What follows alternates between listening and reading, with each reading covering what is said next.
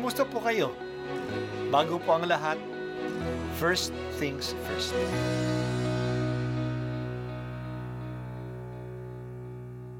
Good morning po.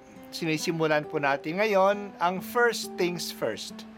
At dito po, tinatalakay natin sa unang bahagi ng umaga natin ay ang first readings na binabasa po sa banal na misa. Ito pong tinatalakay natin kasi madalas po kasi marami na tayong alam tungkol sa gospel readings. Pero konti po ang nagsasalita sa first readings. Pero ang first readings, bahagi din po yan ng Biblia ng banal na kasulatan. Kaya susubaybayan po natin ang mga first readings. Basahin po natin at kung minsan kailangan ng basahin ng 2 o 3 beses bago maintindihan kasi hindi po tayo sa familiar sa mga istorya at sa mga kaisipan na tinatalakay dito. Ang pagbasa mula sa aklat ni Propeta Isaias. Sinasabi ng Panginoon, kung titigilan ninyo ang pang-aalipin at pagsuway sa akin, at ang masamang salita'y iiwasan. Kung ang nagugutom ay pakakanin ninyo at tutulungan, ang kadilimang bumabalot sa inyo ay magiging tila liwanag sa katanghalian. At akong Panginoon ang siyang sa inyo'y laging papatnubay. Lahat ng mabuting kailangan ninyo'y aking ibibigay at palalakasin ang inyong katawan. Kayo'y matutulad sa pananim na sagana sa dilig, matutulad sa batis na di nawawala ng agos ng tubig. Muling itatayo ng mga lingkod ko ang kutang nadurog, muling itatayo sa dating pundasyon. Makikilala kayo bilang tagapagtayo ng sirang muog, mga tagapagtayo ng wasak na mga bahay. Sinabi pa ng Panginoon, inyong igagalang ang takdang araw ng pamamahinga. Huwag kayong gagawa ng inyong gawain sa araw na banal. Sa araw na ito'y mamahinga kayo't huwag maglalakbay, ni gagawa o maghuhunta ng walang kabuluhan. At kung magkagayon, ay madarama ninyo ang kagalakan sa paglilingkod sa akin. Bibigyan ko kayo ng karangalan sa harap ng buong daigdig. At lalasapin ninyo ang kaligayahan sa paninirahan sa lupaing ibinigay ko sa nuno ninyong si Jacob. Mangyayari ito pagkat akong Panginoon ang nagsabi nito.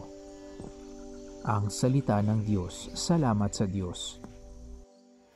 Ang pananaw ng marami sa mundo ay, kung ako tutulong sa iba, ay mawawalan ako. Kakaunti na nga ang pera ko. Ang panahon ko, tutulong pa ako sa iba.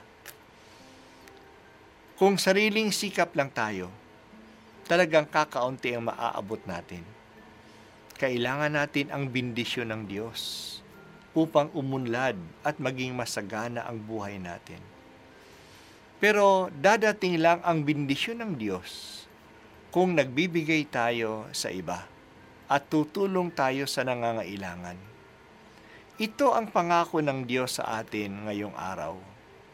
Kung titigilan natin ang pang-aapi at pagwawalang bahala, kung titigilan na natin ang masasamang salita, kung papakain na natin ang mga nagugutom, papatnubayan tayo ng Diyos at mabubuting bagay ay ibibigay niya sa atin. Matutulad tayo sa mga tanim na sagana sa dilig, batis na hindi nawawalan ng tubig. Totoo mga kapatid, ang kasabihang ito, it is when we scatter that we harvest. Mas marami ang maibibigay natin, mas maraming aanihin natin na bendisyon na galing sa Diyos. Ganito rin ang pag-iisip ng mga tao sa mundo. Wala akong panahon na magsimba o magdasal. Kailangan magtrabaho kahit na linggo para maitawid ang buhay.